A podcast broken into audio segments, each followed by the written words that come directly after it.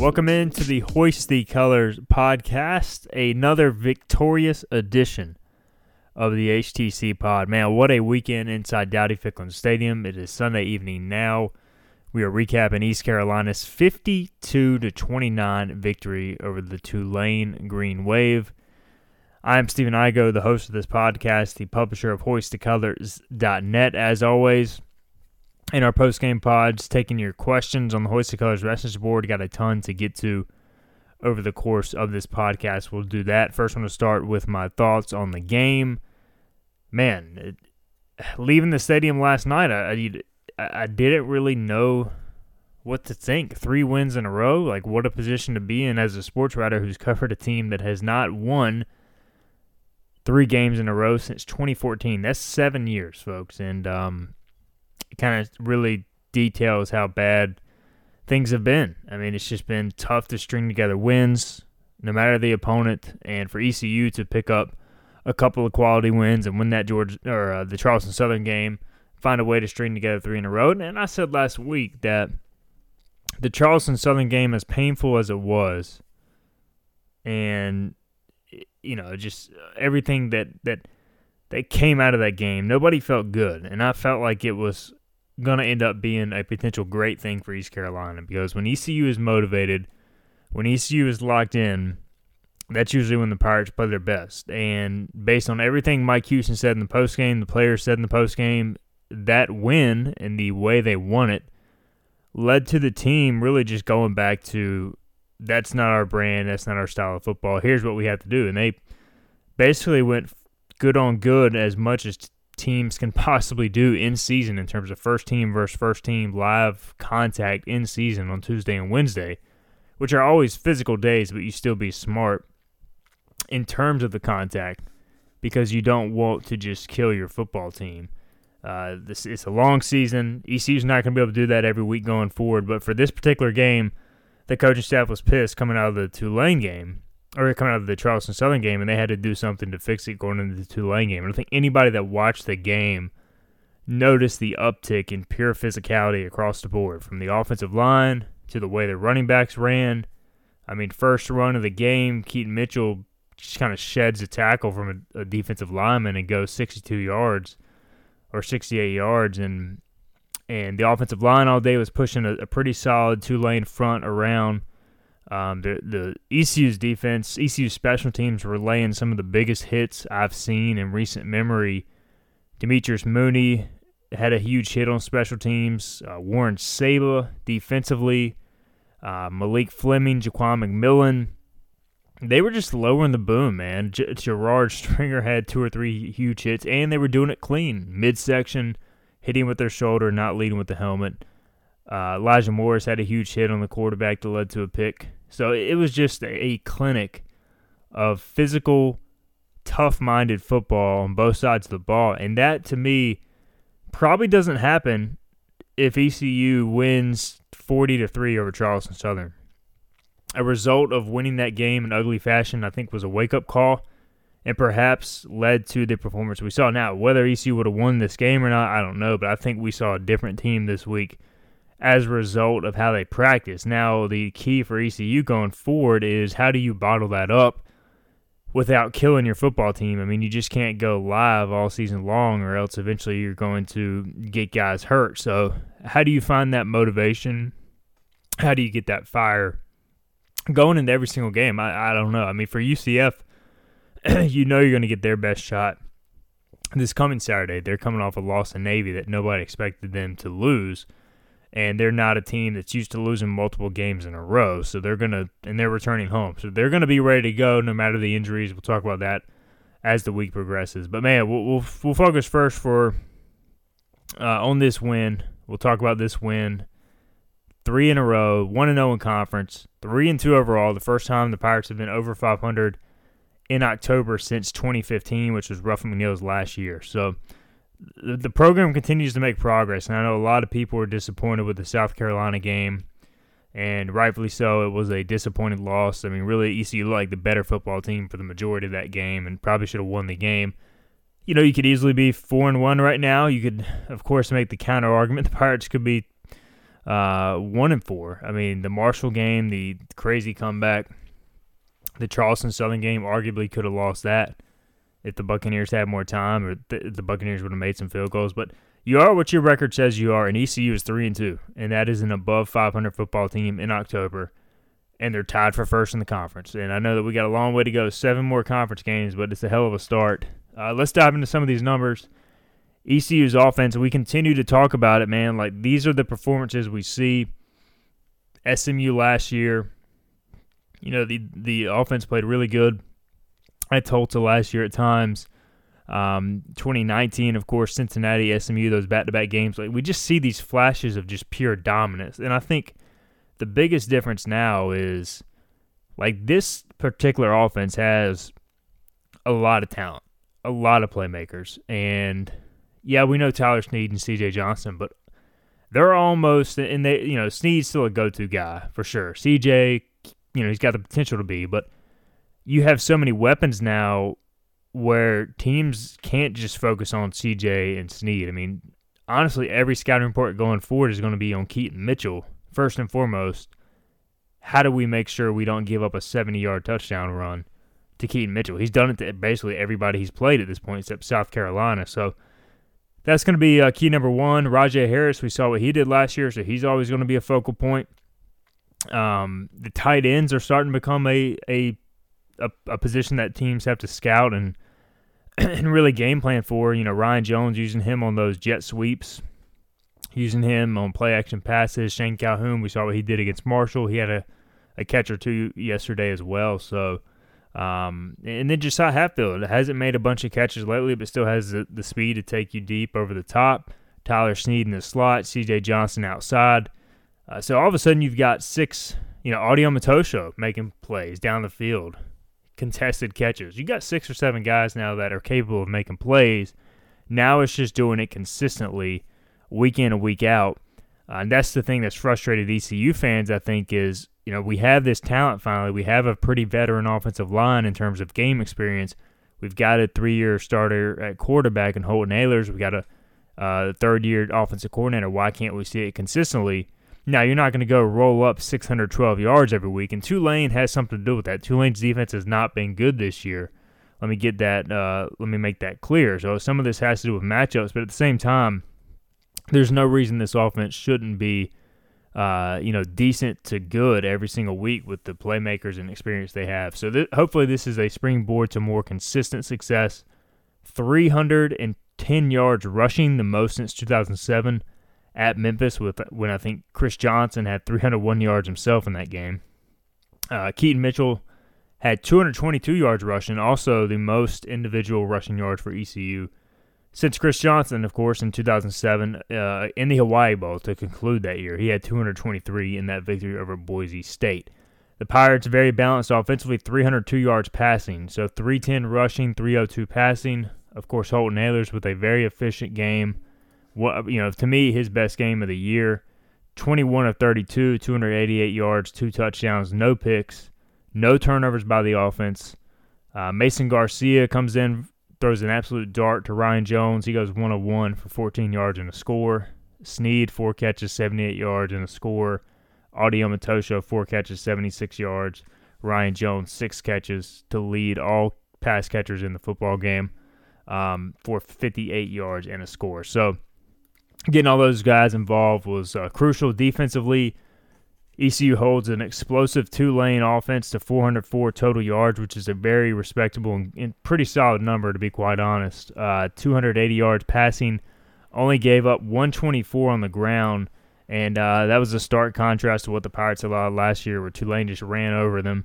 And conversely, Tulane held ECU to 35 rushing yards last year. Now, part of that had to do with getting out to a big lead early, but ECU schemed up Tulane a little bit in this game, and they executed and Tulane not having two NFL defensive ends that were drafted in uh, April also helped a little bit as well. But uh, that that that number, I mean, to go from 35 rushing yards to 310, kind of speaks to the progress I think of this team, especially on the ground and the talent of those running backs, the improvement of the offensive line as well. So uh, it all adds up to a 52-29 victory.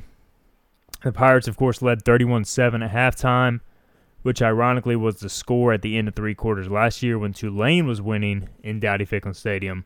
And I thought the biggest key for me in this game was the way ECU finished the game. You know, it was very reminiscent of last year's SMU game. Get out to a huge lead. Then it looked like they were going to have to hold on for dear life. Tulane comes storming back. Third quarter continues to be an issue. ECU gets outscored 16 0 in that quarter. So that you know that is concerning. Third quarter and third down continue to be a problem for ECU as a football team. Uh, third downs with the offense, that is. Defense has been much better on third down as far as getting off the field, but outscored 16 to nothing in that third quarter. All of a sudden, it's a 31-23 game.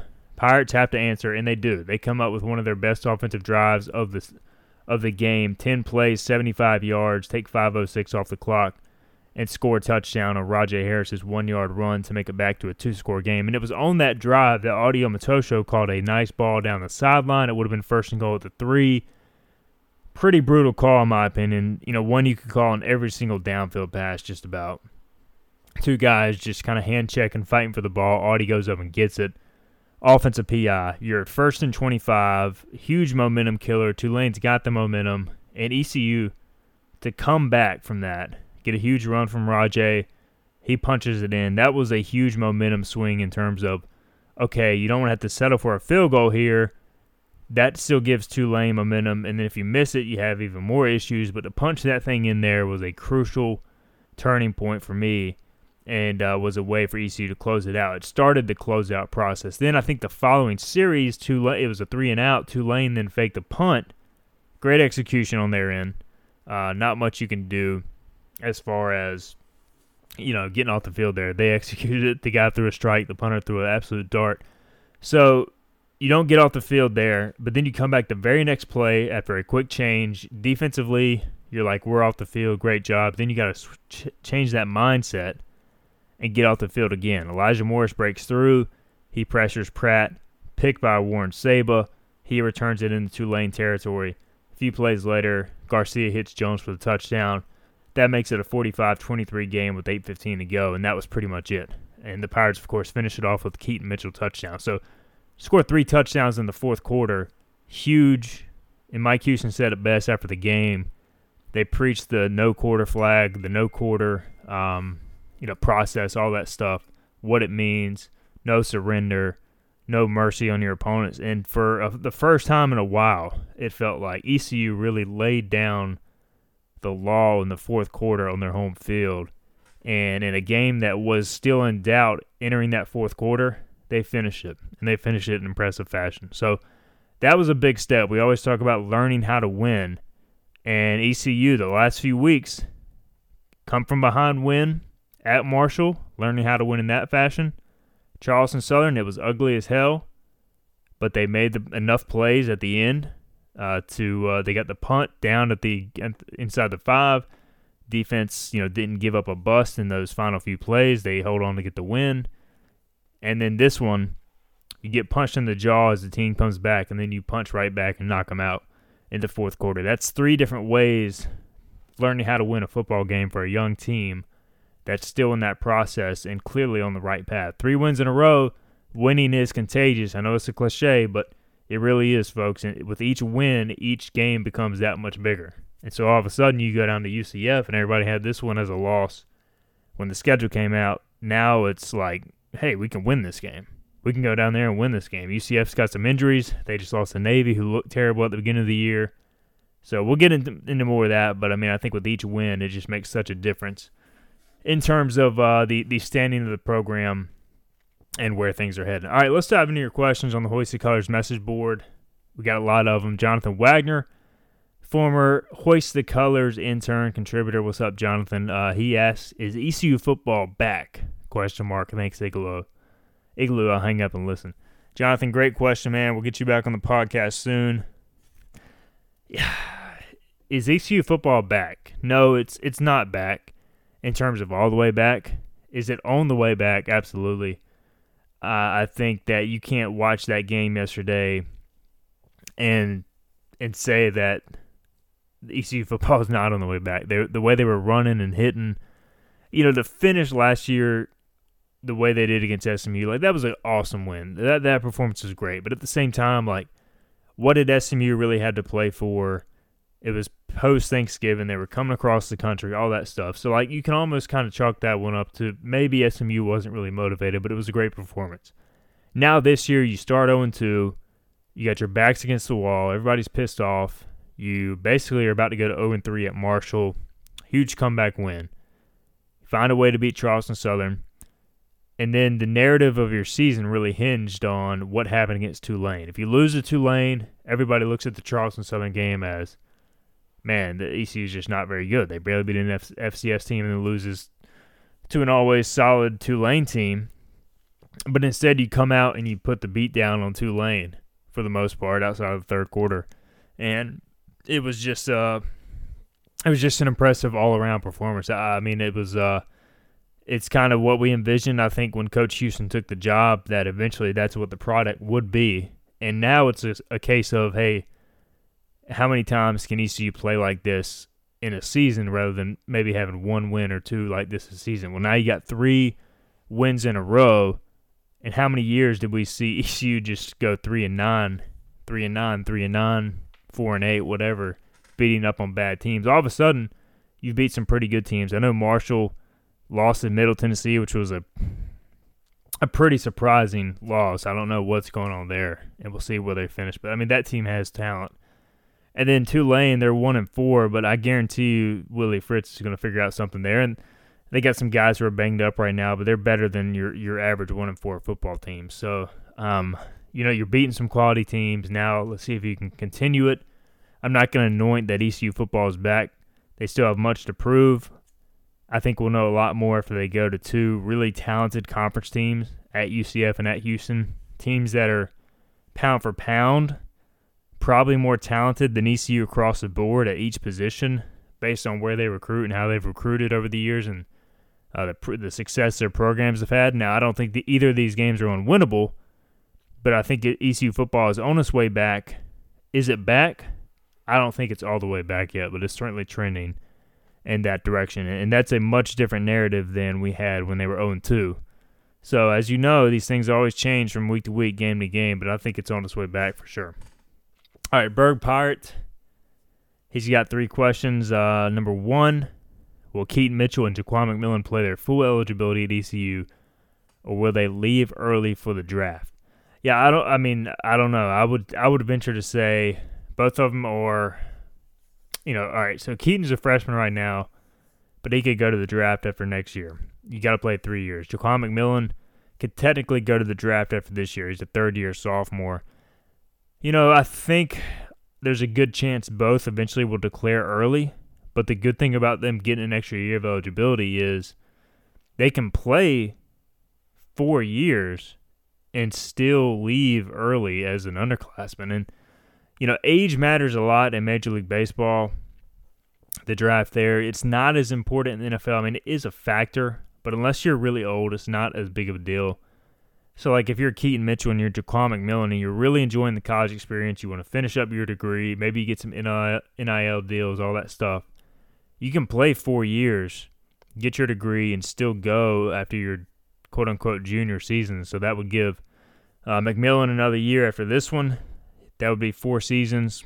And then Keaton, of course, he could go after his sophomore year. I mean, hell, if he continues on the path he's on, he might go after three years, regardless of his eligibility. So uh, a lot, a lot just depends on what their draft stock is, what they're what they're hearing from their, you know, their their people in the business, that sort of stuff. I can't see the future, but if I had to guess, I would say they probably end up leaving before they complete their full eligibility. Number two, when's the last time we won four in a row? That was also 2014. They had a five game winning streak that year. So the last time ECU won four in a row was 2014 during that streak, you know, where they beat North Carolina, uh, Virginia Tech, all those schools uh, before losing to Temple. And sorry for bringing that game up. Uh, number three, will we open up our kicking competition? Will Mar uh, Lath Margin or Sully Hardin get a look. So, I, from what I can understand, Sully Hardin's actually working with the punters, and it's Carson Smith and Margin working with the kickers along with Daffer. I, I think Daffer's been the most consistent, and he still has only missed two field goals at this point. The snap was not good the other day. The operation was not great. So they gotta they gotta figure that out. Um, more so than figuring out who's kicking. And uh, you know, Margin and Smith have a lot of talent. If Daffer routinely starts missing kicks or doesn't perform well in practice, then they'll open it up. But I don't see that being a an option right now. I mean, he's only missed two field goals, and the point after touchdown he missed against App was also because of a bad operation. So I don't, I don't see a huge need there for right now. But uh, those other guys are talented. Uh, Pirate Treasure in C, he asked, why not go for field goals on a couple of those fourth downs? Kicker issue, question mark, tail by Tulane on defense, just wanted to. You know, the vibe I get is, uh, and Coach Houston kind of alluded to it in his press conference, he just felt like it was a game where you needed touchdowns with the way Tulane operates offensively. I mean, you're talking about a team that scores 36, 37 points per game. You know, the one I was surprised at was at the end of the game when they went for it, and I think Ahlers threw incomplete to Hatfield. You know, at that point, you could have kicked a field goal to to make it a um, let's see, a three score game. Instead, Tulane gets it back, and I think McMillan got the pick, and the ECU ends up scoring anyways. And at that point, it could have just been a scenario they had so much confidence offensively, you just want to keep going for it and, and go for the true knockout blow. But I think it's a combination of not entirely trusting your freshman kicker and also you like your matchups against Tulane and you know that their offense can put up points. In the American, man, you got to be able to score a lot of points. And field goals are not going to get the job done more times than not. So I, I think this is a trend you'll see. Like you play UCF next week, I doubt you're trying to settle for field goals a bunch in Orlando. If you have a fourth and four at the 25 to 30 yard line, there's a good chance you're going for it. So uh, that that's kind of my take on it. Um, Pirate Treasure also asked anything you saw from the press box as to why the offense was able to get off like they did. 52 points by an ECU offense has been a while. Uh, most games this season we struggled to hit low 30s. You know, I think the main, the obvious thing is ECU offensively up front played at a very high level, especially in the run game. I mean, Keaton Mitchell and Rahjai made some awesome runs, but they also had some huge holes to, to run through. More importantly, when they had holes, they hit them. I mean, there were times against Charleston Southern they just missed the cutback or they missed a lane. And they worked on that a lot of practice this week. They challenged the offensive line. It was I thought ECU went with its best offensive line for most of the day. Fernando Fry performed really well at guard. He's been playing extremely well this year since making the move from center to guard. Avery Jones played well. Uh, you know, I thought the whole offensive line, Strother, Chase, those guys played well. Henderson didn't have the best start to the game, but I thought rebounded well over the, the second half. So, you know, it, I just thought the offensive line played well. It was a better matchup. Tulane's not great up front. They're solid and their their talent is more in their their linebacking core. And ECU was able to beat them at the point of attack, and really Keaton just outran those linebackers several times. And they were missing one of their best players, Nick Anderson, who's a linebacker who's banged up right now. So their defense is hurting.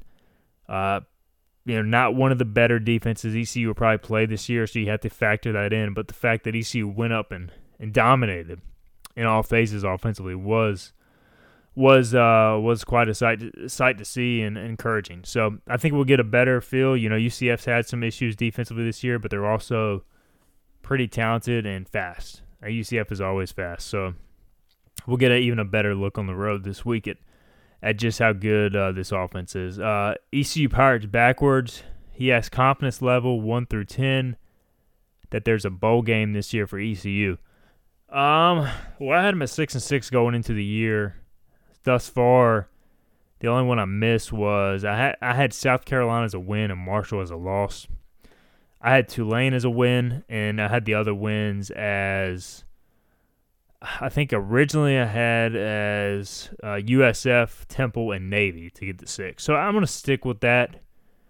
But the conference as a whole right now, like I mean, outside of Cincinnati and maybe SMU, which ECU doesn't play this year, I think anybody's capable of beating anybody, and it's going to be like Memphis losing at Temple. That was a shocking score. Navy beating UCF. I mean, we know that Ken Niumatalolo is a real deal, and he's always going to figure out something.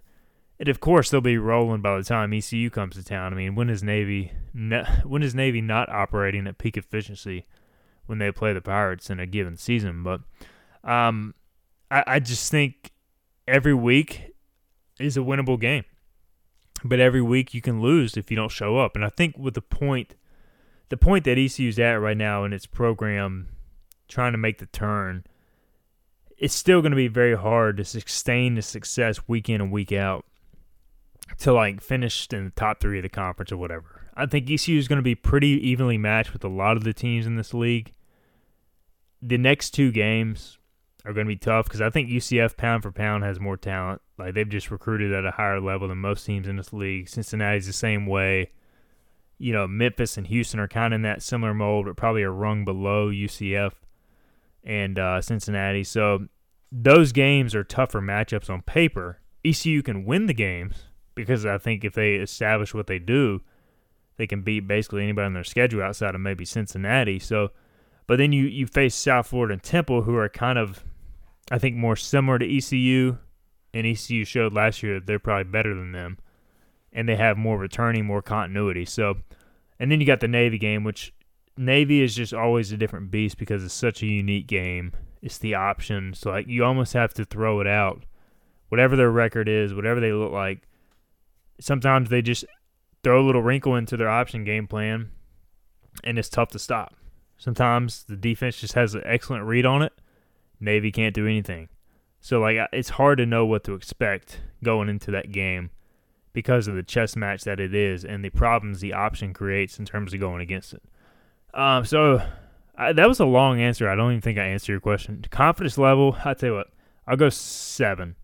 I think beating Tulane. The point is beating Tulane makes a much easier path to a bowl game because you have three realistic chances with uh, USF, Temple, and Navy, and then you can upset somebody else if you end up dropping one of those games. So th- you just have a lot better path there in terms of making it to a bowl game. So I'll go seven.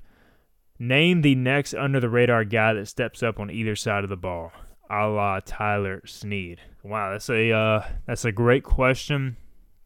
I didn't do my homework, so I'm gonna try try to do this on the fly. Mm. You know, I said in the preseason that I thought Tegan Wilk would be the guy defensively, but at this point he's kind of already emerged. Uh, so defensive line, I'm gonna go. I'm gonna go Jason Shuford or Javian McCray. You know, we've seen Sarad Ware step up a lot at defensive tackle, but I think as these guys continue to develop, we've seen Xavier McIver play, Elijah Morris, McKinney, etc. But I think as we continue to, to go further into the season, guys like Jason Shuford, guys like Javian McCray, as long as they continue to practice well, perform well, prepare well, like they have a lot of talent. And so when they get on the field, they have a chance to be difference makers. You look at Sarad Ware last year did not even play at all as a true freshman.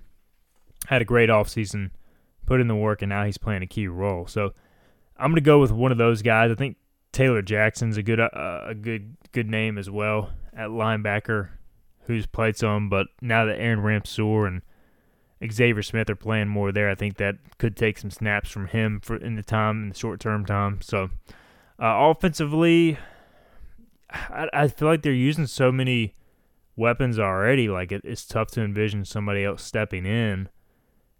Uh, the you know the one guy that's actually playing a lot isn't getting targeted much is Tyler Savage, so I guess I can go with him. Uh, I would go Savage or Taji Hudson because I think Hudson it sounds like has made some plays in practice lately. He made a nice play on special teams. Like eventually, you would like to get some more rotation there at outside receiver. And so I'm gonna go I'm gonna go with Taji Hudson and Tyler Savage because I think eventually one of those guys will will start to make some plays down the stretch here this season. All right, uh, let's uh, we got a, a couple more questions, actually a lot more questions. Let's take a quick break and we'll be right back on the Hoist the Colors podcast uh, on the other side to finish this one out. Another day is here and you're ready for it. What to wear? Check. Breakfast, lunch, and dinner? Check. Planning for what's next and how to save for it? That's where Bank of America can help. For your financial to-dos, Bank of America has experts ready to help get you closer to your goals. Get started at one of our local financial centers or 24-7 in our mobile banking app. Find a location near you at bankofamerica.com slash talk to us. What would you like the power to do? Mobile banking requires downloading the app and is only available for select devices. Message and data rates may apply. Bank of America and a member FDIC. All right, we're back on the Hoist the Colors podcast. Mike in OKI He's got three questions, and they kind of go together. Number one, how many games will ECU win? Number two, which ones? Number three, 84 teams will go bowling or playoffs. will ECU make it if they have five wins? Uh, let's go backwards here. At number three, ECU will not make it if they have five wins. Is my hunch. I, you know, a lot of that is dependent upon APR and all that stuff. So, and I actually think ECU's in a pretty good APR standing right now. That's come a long way under Coach Houston, but I, I, I don't know. I'm just gonna. I'll tell you what, it won't matter because they're gonna get the six, and they're gonna get the six by beating South Florida, Temple, and Navy, and they'll finish six and six. How about that? And now, if they go beat UCF or Houston, then they could get seven, maybe even eight. You never know. Uh, but I think they do make a bowl game right now. ECU grad 04. Uh, number one, who are the targets for AAC expansion and why? I don't know, man. I mean, we were hearing that Colorado State and Air Force were basically a done deal. That Colorado State badly wanted into the American due to the increase in in the TV deal and the markets and all that. And basically, Air Force wanted to stay with Boise and San Diego State, so Colorado State ended up staying anyways. So I think I think there's a good chance you'll see UAB. I think like a FAU, UTSA, those schools make sense because they have upside. They're in good markets. Pretty solid football right now. I still would love to see App State but I'm hearing more Charlotte chatter than App State, or I'm hearing more Georgia State chatter than App State, which which kind of bothers me because, like, at some point, when do we throw out the fact that who cares if like Georgia State? Okay, they're in Atlanta, that's great for them. Who the hell in Atlanta pulls for Georgia State? Everybody there is a Georgia Georgia fan or a Georgia Tech fan if they're not a Georgia fan or if they're not one of those fans, they're a fan of another SEC team. They're sure as hell are not a fan of Georgia State. I mean, there's nobody's a Georgia State fan except for maybe a thousand people that went to school there. I mean, uh, like I, I, I don't know, man. Like I get it, UCF was the same way and they've blown up, but but they just kind of caught the magic there. I mean, it just it doesn't happen like that always. So you could easily go that route and it would blow up in your face, and Georgia State just continues to stay irrelevant in terms of the Atlanta market and the role it plays there. I mean, we go to all these road games and go to Temple. You know, we're going to Lincoln Financial Field and the Uber and the the drivers like, why are you guys heading to Lincoln the Linc on a on a Saturday? Isn't the Eagles game on Sunday? like, yeah, we're going to see uh, Temple. Like, oh, Temple has a football team. Like these these people just nobody cares about Temple football. Very few people care about South Florida football in Tampa. I mean, it's just so irrelevant compared to the, the sports, the pro sports venues there. So I, I don't know. I mean, it's just there's there's really no great options, and that's the problem with the American whiffing on this Mountain West deal, I mean, they really weren't great options either, but they were better than some of these other ones. So, but you got to add somebody. I mean, you don't want to get passed by Conference USA or the Sun Belt. So we'll see what Mike Aresco has up his sleeve. Uh, you also asked, is AAC looking at 10 or 12 total numbers? I think you got to get to 12 eventually, but you got to start with 10. You certainly can't have eight and be the smallest conference in America. So they got to figure out something. The TV deal is good enough to where they can poach somebody from Conference USA or Sunbelt rather easily, but it's just a matter of who do they choose. Uh, number three, when will the debt for the Boneyard edition from 2010 be paid off? I don't honestly don't know, man. I don't have the answer to that. I did I didn't even know there's still debt from the Boneyard edition, and if so, I would hope that it's not much. Uh, number four is revenues. Is revenues from Town Bank Tower equal to the debt for the tower? No, it's not. the uh, The previous administration screwed ECU, and basically the tower loses money every year. And I think the university right now is having to pay pay the difference on that to bail out athletics because of the miscalculation there. So just an absolute epic fail by the Town Bank Tower. And the thing is, they're actually selling out all the suites and all that.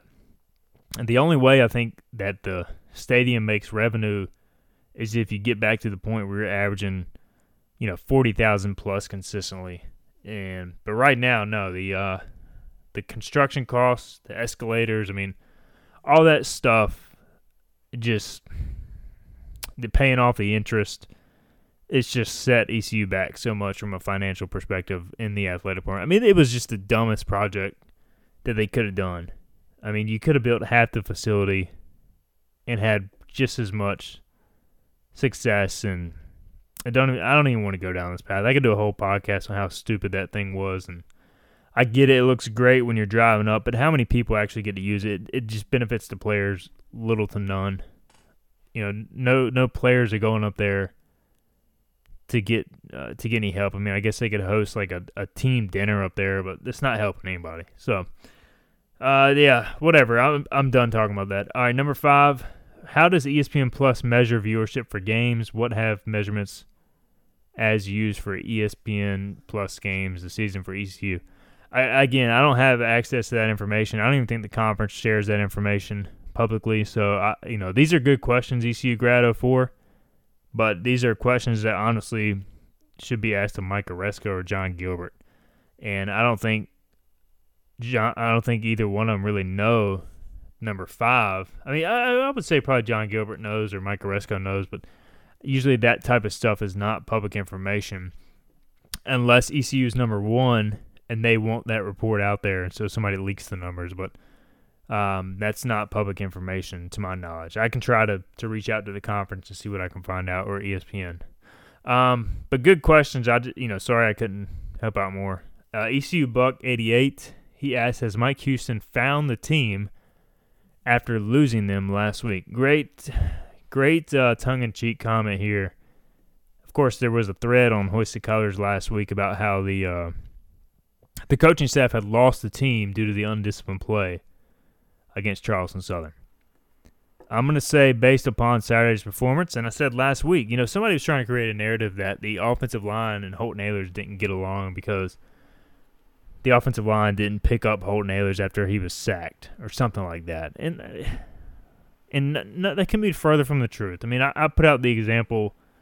I vividly remember in the Marshall game when ECU was getting his tail kicked, Sean Bailey got beat, Holton got sacked, Sean Bailey jogged over to Holton Ahlers and helped him off the ground.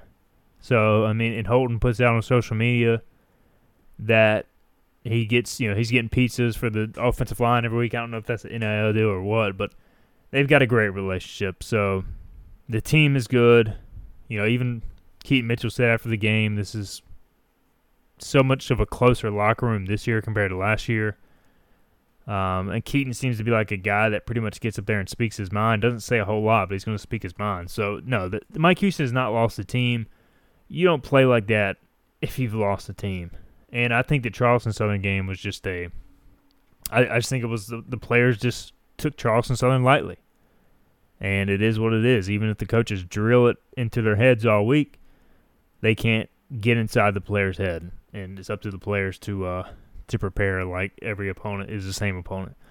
All right. Um, Pat seventy two JG. He asks, "Am I going to Orlando?" I am going to Orlando. Shout out to uh, to twenty four seven Sports for helping send me there. So I will be making the trip, flying out Friday afternoon and coming back Sunday morning. So looking forward to the trip. I've been the Last two times ECU has played UCF on the road, neither was a very uh, successful game. We'll see. I may have been the past. See, I was there in 2015 when they were winless. 2017, I was there as well. So yeah, I've been the past four times actually. So, um, yeah, not a huge fan of the bounce house. I think it looks cheap. I mean, I think it is a pretty good atmosphere. I'll give UCF that. They've got a ton of students, and their students show up and they jump up and down and they shake the entire building. So that's pretty cool. It's a night game. That'll be cool. Um, but it, you know, I mean, it's it's an erector set. That's what it is. It's just an aluminum stadium. So, um, not much glamour to it. And the fact that its actual name is the Bounce House now and doesn't even have a like a real name is kind of weird. Used to be Bright House Network Stadium and then Spectrum Spectrum Stadium, and now it's just the Bounce House. So That's cool, but hey, they're going to the Big 12, so good for them. All right, Buck Wild 17. How does UCF's D line compare to Tulane's? How do the teams compare in as many other positions slash categories that you care to cover? You know, I have not really dove into UCF a ton. I did watch them against um, Louisville, watch most of that game. You know, Dillon Gabriel being out is such a huge deal because he he probably realistically is a top five, top ten quarterback in the country. You just don't replace a guy like that in season. I mean, that's just so hard to do. So, first off, they they had an elite quarterback. He's going to be out. So that in itself gives you an opportunity to win the football game. You go there knowing that you can have a chance to get off the field if you're the defense. Now, they have elite talent at receiver, elite speed. Uh, Jaylon Robinson is just an absolute blur. Big play guy, Oklahoma transfer. He did not play in the Navy game. Not sure what was up with that. Their top running back, uh, Bowser, who's a Northwestern transfer, also did not play in the Navy game. Uh, and all these people, including um, including the quarterback, were hurt against Louisville. They had the bye week and they still did not travel to Navy. So trying to figure out what exactly is going on there. And that, those are just some significant pieces. Now they still got a ton of speed at, at running back, at receiver, true freshman quarterback who played last week, played pretty good. They got an Auburn transfer at quarterback who's more of like a uh, Gatewood special is his name. Gatewood's his name. Special package quarterback, similar to what they do with Garcia at ECU. So that's something to keep an eye on. You know, defensively, they lost a couple of corners to the draft, so they took a hit there. Their nickelback last year was a was absolute terror. He basically shut down Snead single handedly. So um, and they lost some talent on defense. They brought in Big Cat Bryant, who's a former four or five star recruit, Auburn transfer. Brought in a couple other guys who are big time transfers. And it just seems like they've got talent. I mean, they probably are the most talented team in the league outside of Cincinnati, pound for pound, but they haven't really gelled yet. New coaching staff, new schemes. Gus is trying to, Gus Malzahn trying to change things to fit his style. Now you get an injury at quarterback you're trying to work these transfers in. It seems like they have not really hit their stride. So UCF probably, uh, you know, definitely a lot more talented than Tulane. Are they as cohesive of a unit as Tulane? I don't know. I would have to watch more of them. I would probably venture to guess no, but it probably doesn't matter because they're so talented. But when you face a, a well oiled machine like Navy when they are going good, you can get exposed. And that's what happened this past weekend ECU, if they can operate as a unit, play complementary football, they can win this football game. Although they will probably be out talented across the board. So th- those are just some takes. I, you know, I have not watched them enough to know to go position by position and, and really break it all down. All right, Blackbeard Ghost. He asked, team looks great through first two quarters. Come out after halftime and laid an egg. Any explanation on what the heck happened there in the third quarter? Obviously, something changed for the fourth, but I just don't get the flatness from halftime. Yeah, I don't know. The third quarter thing is a conundrum or conundrum, and, and ECU's got to figure it out. I mean, it's been it's been multiple games now where they have just the game has has just gotten away from them in the third quarter in terms of they just have not been good. They have been outscored now 44 to 10 in the third quarter. Every other quarter they are basically winning. The, the first quarter uh, they are tying for the most part 38-37. Opponent scoring 38, ECU scoring 37. ECU outscoring opponents 59 34. ECU outscoring opponents 55 32 in the fourth, but in the third quarter, 44 to 10. Uh, that usually is indicative of second half adjustments by the coaching staff. And so that's a little concerning that this is an issue. And I don't know what they have to do. I don't know if it's a mindset thing, an execution thing, or what, but they have to figure it out. This was the first game that ECU lost the toss. Tulane deferred, so ECU got the ball first. So Tulane got the ball first in the second half. They score. ECU's, I think, got into Tulane territory, stalls out. Tulane scores again. So Tulane made some adjustments. They're a well coached team. ECU didn't have the ball a ton in the third quarter, but also didn't capitalize a lot when they did. So got to be, I guess, just got to come out better. I mean, I don't, I don't really know the the real answer to that. Otherwise, I would think ECU would already have it fixed. But they, they have to figure that out because you can't keep doing that. Uh, that is a that is a problem. Uh, Tarboro Bill asks, "What changes would you like to see on offense, defense, and special teams?" Just curious. Not trying to start anything. Um, well, I mean, hell, if they're gonna go for 600 yards like they did this past weekend, just keep doing the same things offensively. You know, I will say more. You know, somebody asked what changes on O and D. This is the next question, so I'll kind of loop these two together. Emerald City asks, what changes on offense and defense do you think contributed the most to this win, and did they really make that big of a difference? I, you know, going into the game, I said I wanted to see more Aaron Ramseur and Xavier Smith at linebacker. To me, ECU is solid up front defensively, but they're not good enough to where they can just dominate the line of scrimmage. So you need really good linebacker play. And uh, Miles Berry, Bruce Bivens, you know, love them solid football players, but Xavier Smith and Aaron Ramseur are your best pure athletes. Yeah, they might bust or whatever, especially Ramseur every now and then, but he's so good at tackling and making up ground and just when he triggers, he gets downhill quick. I wanted to see those guys more, and I thought it made a difference. I thought it made a difference. I think they're, they're your best pure athleticism linebacker duo, and uh, you know, it does make you weaker moving Xavier from edge to middle linebacker, but I think it makes you stronger up the middle, and that's probably more important in a game like Tulane where they like to run the football. Um, so th- that's one thing I noticed offensively.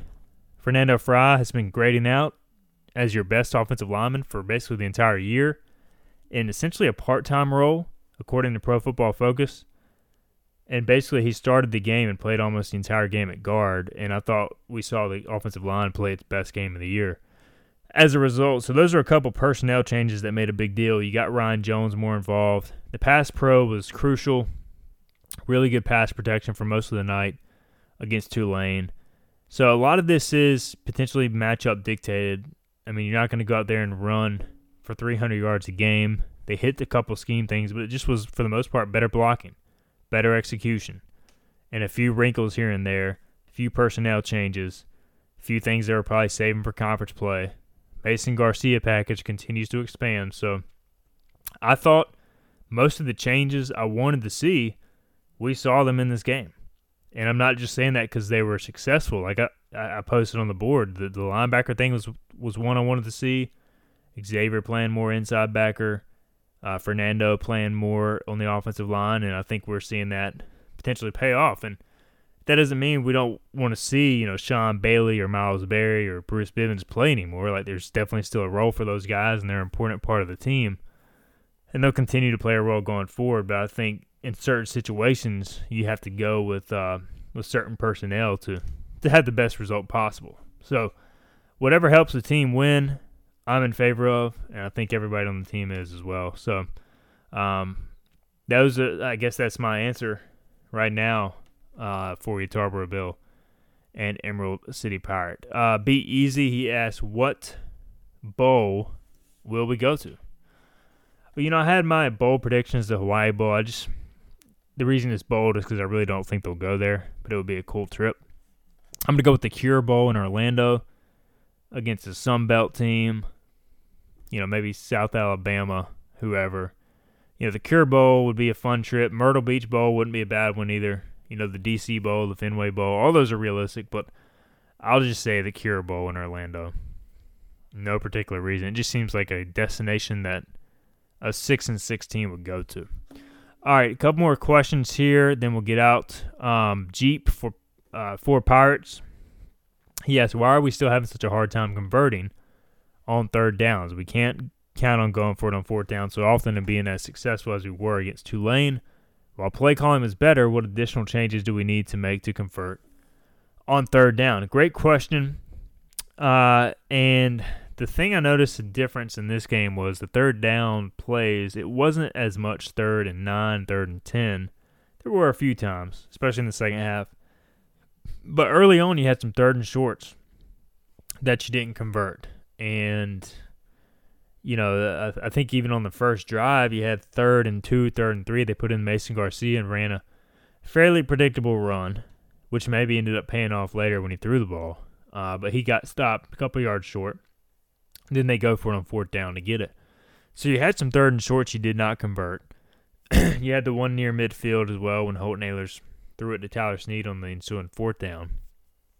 You have manageable third downs and you're not getting those. That's more concerning than when you put yourself in third and nine, you know what the issue is. You got to be better on first and second down. This time I thought they were better on first and second down. And they found a way to extend drives with the fourth down conversions or just, you know, picking up a first down and a second down. I you know, I don't know what the issue is. I, I think at the end of the day it comes down to you know, third down more times than not, you're it, it can be a very predictable down.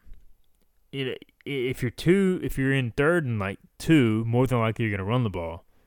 If you're in third and seven, more than likely you're going to pass the ball. So if ECU is too predictable in those situations, maybe the offensive line is not good enough to straight up run block or pass block when the defense sells out on one or the other.